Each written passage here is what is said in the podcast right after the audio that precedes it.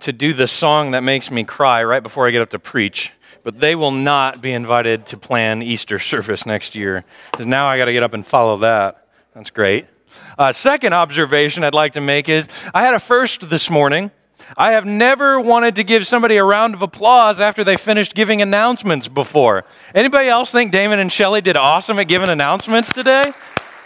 You guys are hired. Holy cow. Hey, I hope that you've noticed that today is a celebration here. Anybody realize that today's a celebration here? We are celebrating the greatest news in the history of the world. Jesus is not dead, he's alive. And all over the world, all over the world, churches celebrate today really well. And God loves that. God loves that. But let's take it a step further. God loves a good party all throughout the year. I mean, God loves a good party. In fact, if we go to the Old Testament, we can find that God loved parties so much that throughout the year, He commanded the nation of Israel to have parties all year long. Seven major parties throughout the year. I love that. God wants His people to be a celebratory people. Now, these parties aren't something that we're commanded to do anymore, but they are parties that we can learn a lot from. My friend Ron Pennington sums it up pretty perfectly. Here's what he says He says, Let's be as excited about the resurrection on a Tuesday in October as we are this Sunday in April. And I think God wholeheartedly agrees with that. Starting next week, here's what we're going to do. We're going to do a new seven week sermon series, and what we're going to study is the feasts in the Old Testament that God commanded the people to participate in. And we, what I hope you find in this sermon series is two things. Two things. One, we more than anybody else in the history of the world have a reason to be joyful because the God who loves us and created us has redeemed us. So we more than anybody else have a reason to be joyful. Here's the second thing I hope that you learn. There are all kind of churches that can get you to heaven. We don't want to be that kind of church. We want to be a church that brings heaven here. We want to bring the hope and the joy of the resurrection to everybody we encounter. So, starting next week, we're going to start a new sermon series called Party People. And I hope that you'll consider joining us for it. If you're a regular attender, come back for it. If, you, uh, if you're just here uh, for the first time today, please consider joining us as we start a new sermon series together. It's going to be a lot of fun. But today is the last sermon in our series called Journey to Change. This has been a 16 week sermon series through the Gospel of Mark. We have walked where Jesus has walked, we have heard what Jesus has said, we have seen what Jesus has done and we've seen how Jesus has prepared his disciples for ministry. Today is the culmination of this series on discipleship. And as we start today, I want to introduce you to a fellow named Mookie Wilson. Mookie Wilson played for the New York Mets in the 80s, and in 1986, he was asked by the Village Voice, Mookie, when you're in a slump, when you're up at bat and you can't get a hit, how do you work yourself out of a slump? And here's what he said When I'm in a slump, I comfort myself by saying, I believe in dinosaurs.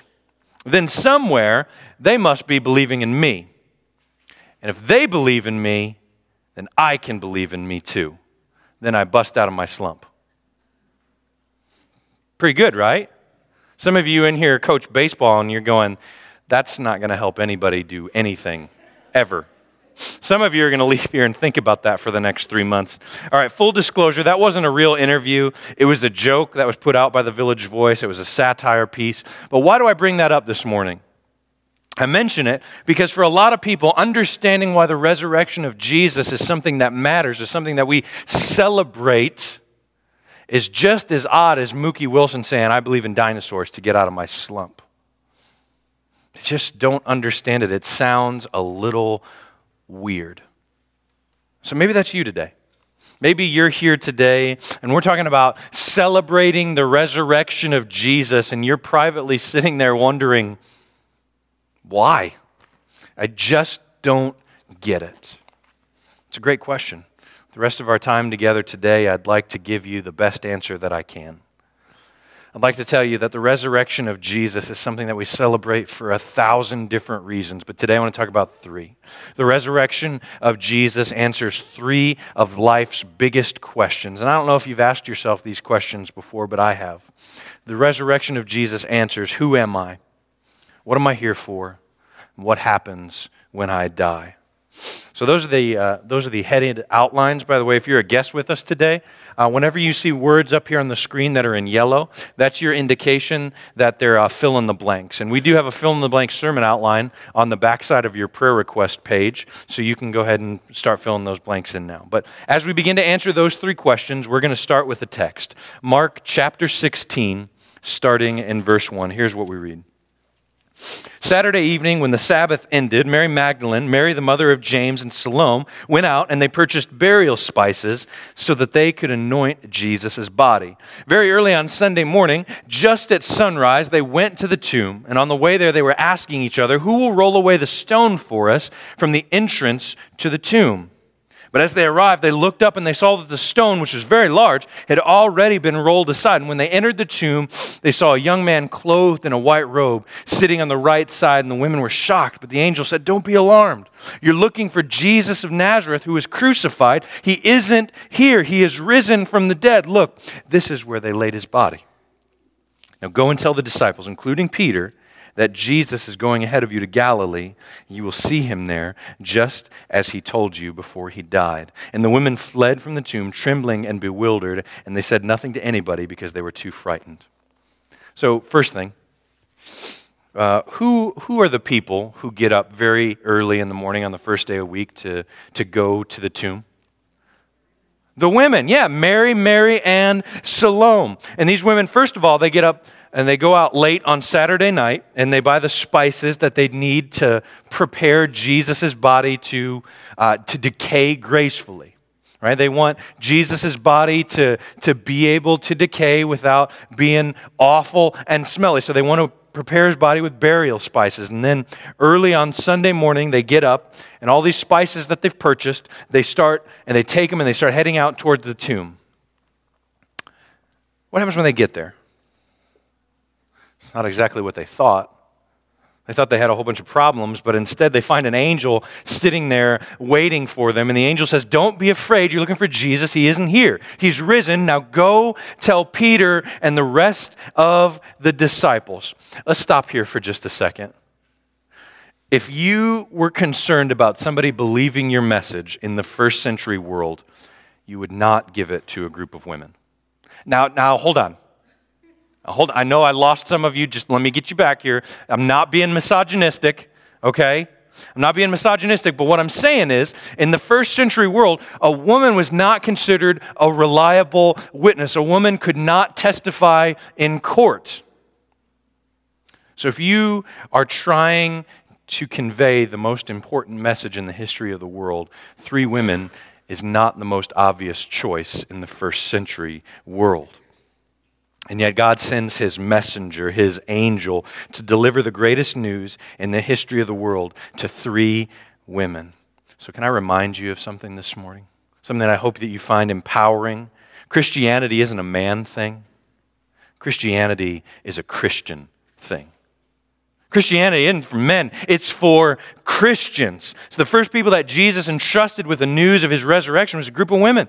Their job was to go and tell the disciples. And so my question to you is whether you're a man, a woman, or a child, is you know, you know the news. Who are you supposed to tell? Who are you supposed to tell? It's not a man or a woman thing. It's not a black or a white thing. It's not a red or a blue thing. It's not a country of origin thing. It's an I believe that Jesus is the Christ, the Son of the living God thing.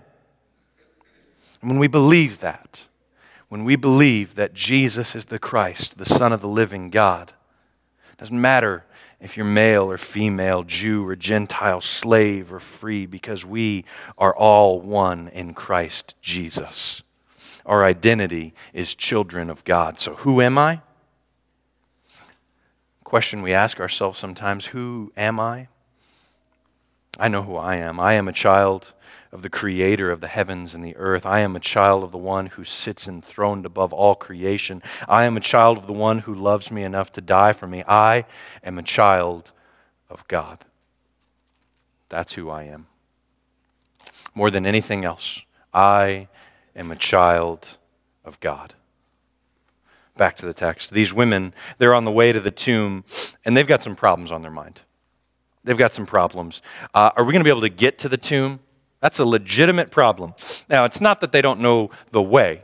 They know how to get there. They know how to get to the tomb, but when they get there, they're wondering are these soldiers going to let me get to the tomb? I don't know if you knew this or not, but the death of Jesus was somewhat controversial right? There was, uh, there was a little bit of controversy surrounding the death of Jesus, and the religious leaders here, uh, there's talk of a resurrection.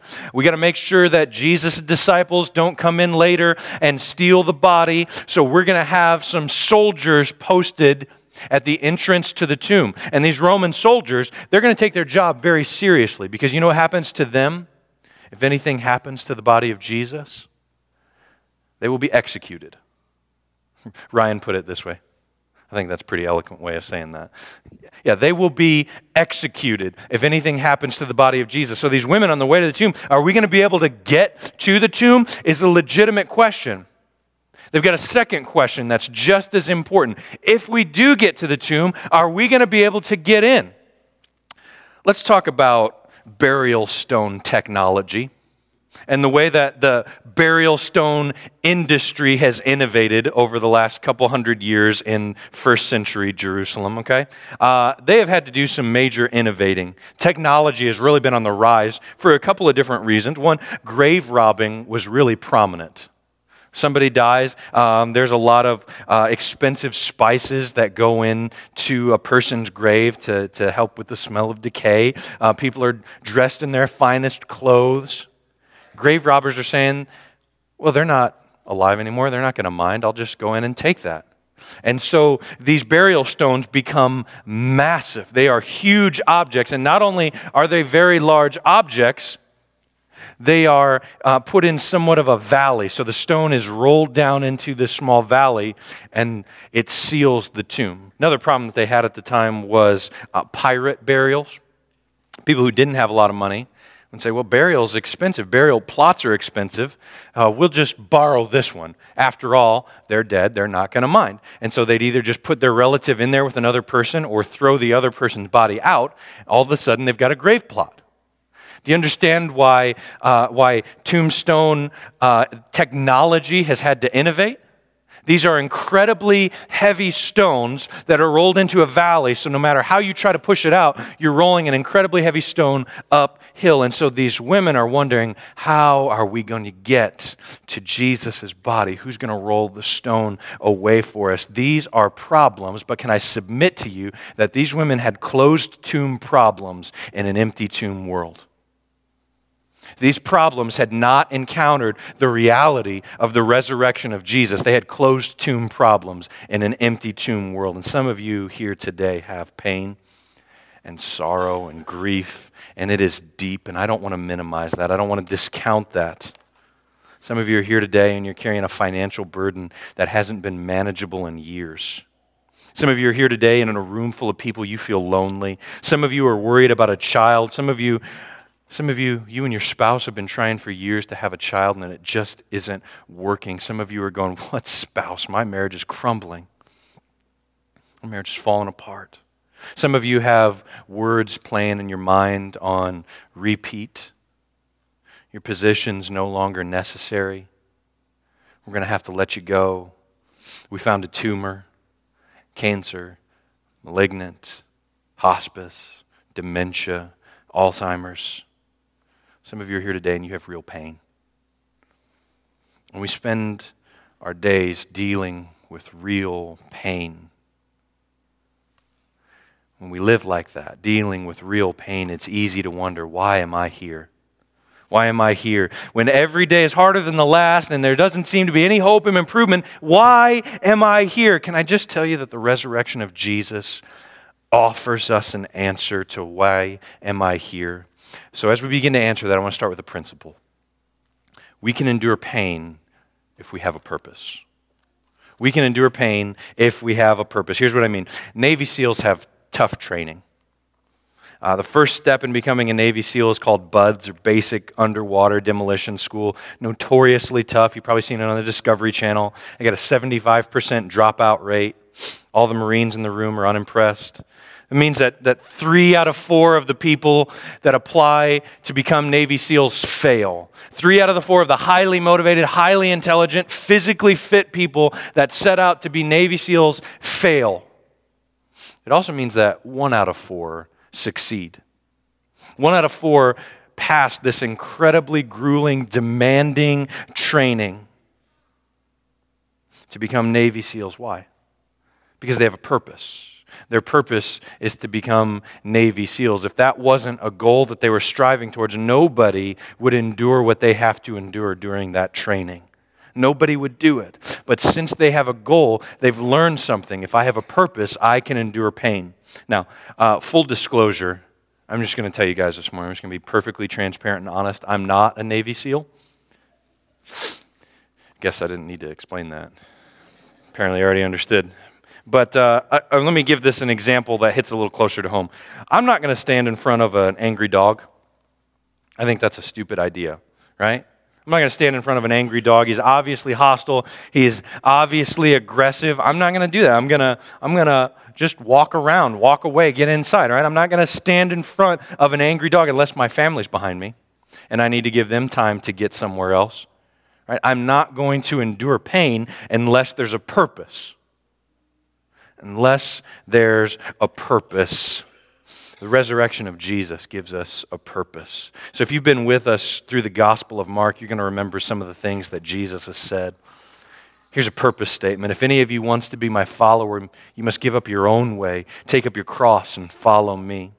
Here's another one. You know that the rulers in this world lord it over their people, and officials flaunt their authority over those under them. It's not that way among you. It's going to be different. Whoever wants to be a leader among you must be your servant. And whoever wants to be first among you must be a slave of everyone else. For even the Son of Man came not to be served, but to serve others and to give his life as a ransom for many. That's a purpose statement. Let me give you the most clear example of a purpose statement in the Gospel of Mark.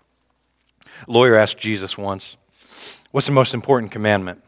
Jesus replied, The most important commandment is this Listen, O Israel, the Lord our God is one. He's the one and only Lord. And you must love the Lord your God with all your heart, with all your soul, with all your mind, and with all your strength. The second is equally important love your neighbor as yourself. The resurrection of Jesus gives us a purpose. We are here to love God with everything we've got and to love the people around us. and our purpose. Our purpose wasn't given by just anybody. Our purpose wasn't given by somebody who was wise in the eyes of the world. Our purpose wasn't given by a good man, a moral man. Our purpose was given directly by God, and He proved His credentials by dying and resurrecting three days later. So if you weren't interested in what Jesus had to say in Mark 10, try hearing it again now that we know Mark 16. And you know, I think this idea that we can endure pain if we have a purpose was understood perfectly clearly by the Apostle Paul. If we look at his life, he, he proved that over and over again. He understood that if you have a purpose, you can endure pain. And he understood his purpose was given by God. So, all throughout his life, he was beaten, he was whipped, he was stoned, he was shipwrecked, bitten by snakes. I always love that one. Imprisoned, persecuted, and at every turn, Paul remained faithful. And people would say, Paul will kill you. And he'd just smile and say, To die is gain. Well, we'll let you live. To live is Christ. Fine, we'll throw you in prison. Hey, somebody give me a hymn book. I'm about to convert the guards. Right? So, all throughout his life, Paul understood that because he had a purpose, he could endure pain. And because he could do that, he was able to say this. It's a Bible verse that you've probably heard before in Philippians chapter 4. I can do all things through Christ who gives me strength. Why? Because I have a purpose given to me by God. Paul knew that he was living with God's purpose, and Paul knew that Christ, the one who resurrected from the dead, was the one giving him strength.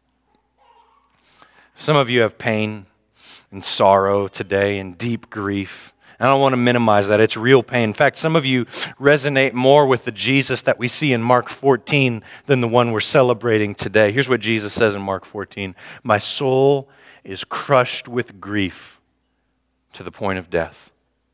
My soul is crushed with grief to the point of death. Some of you resonate more with that Jesus than the one we're celebrating today. Some of you are going, that makes sense. If that's you, I just want to invite you to see how the story ends.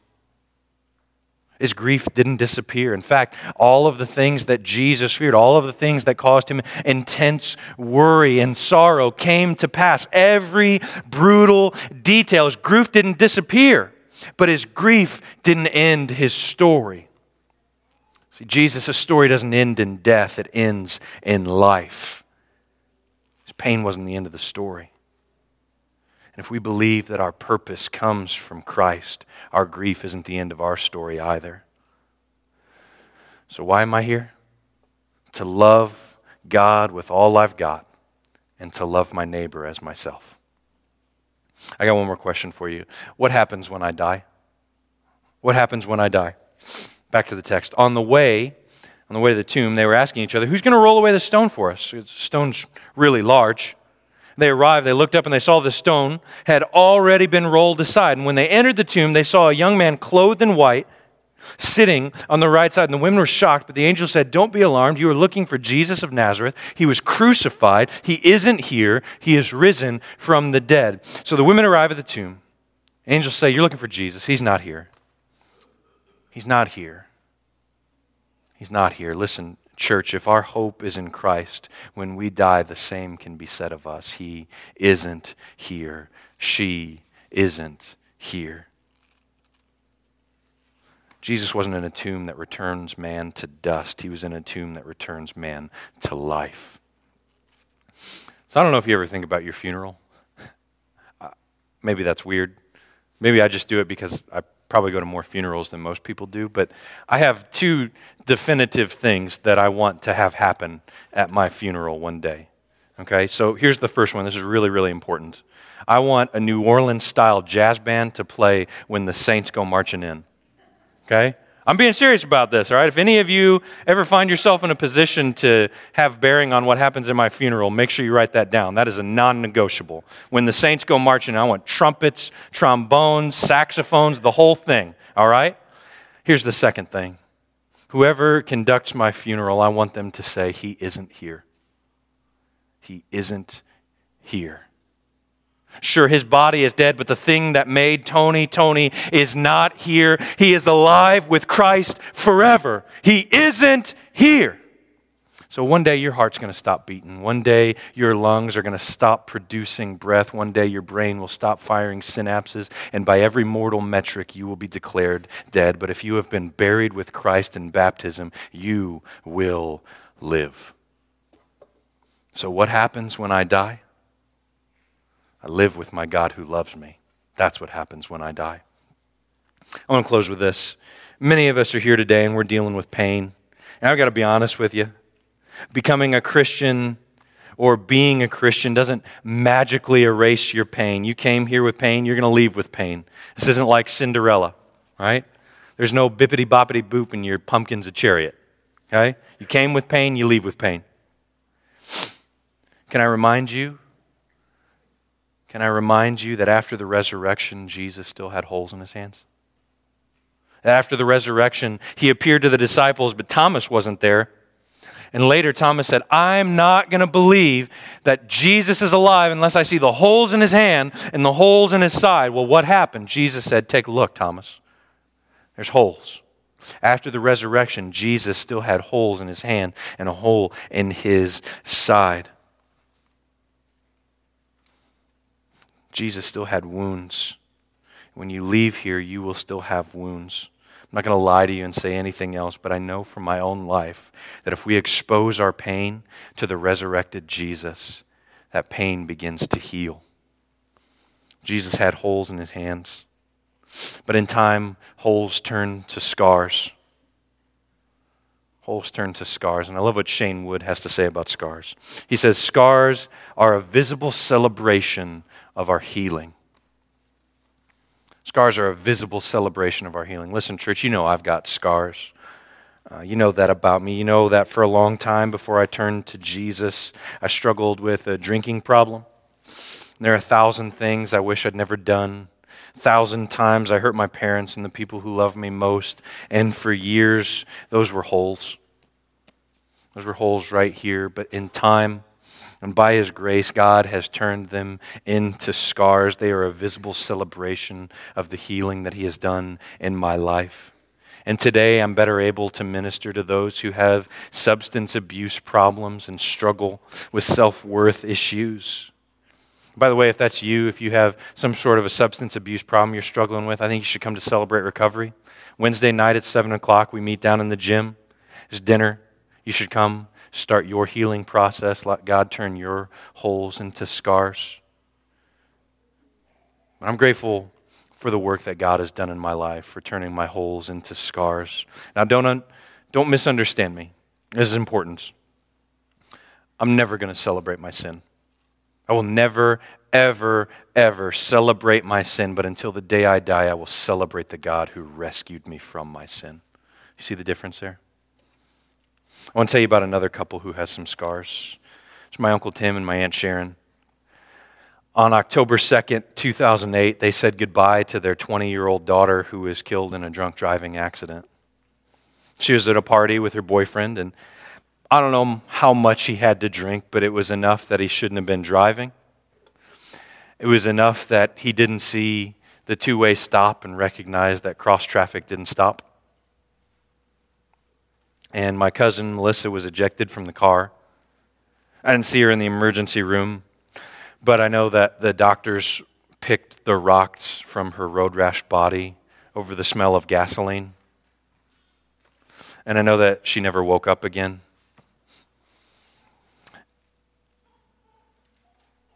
her boyfriend was sentenced to prison. My Uncle Tim and my Aunt Sharon, like the Jesus we meet in Mark 14, were crushed with grief to the point of death. But then the hope of the resurrection got a hold of them.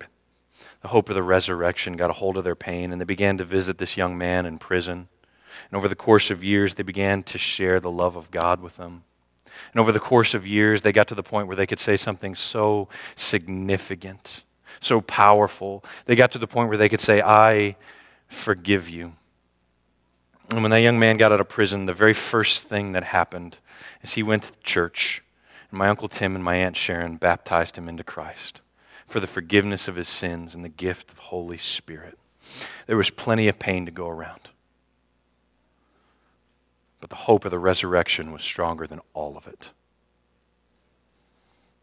Because of the hope of the resurrection, my aunt and uncle, they knew who they were. They know who they are. They are children of God. They know that they have a purpose to love God deeply and to love the people around them, and they know what death means life in Christ. That's why we celebrate the resurrection today because it gives us a hope far greater than any life can offer. Let's pray. God, we love you. We thank you for our hope.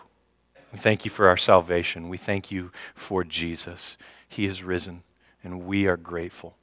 We pray this all in His name. Amen.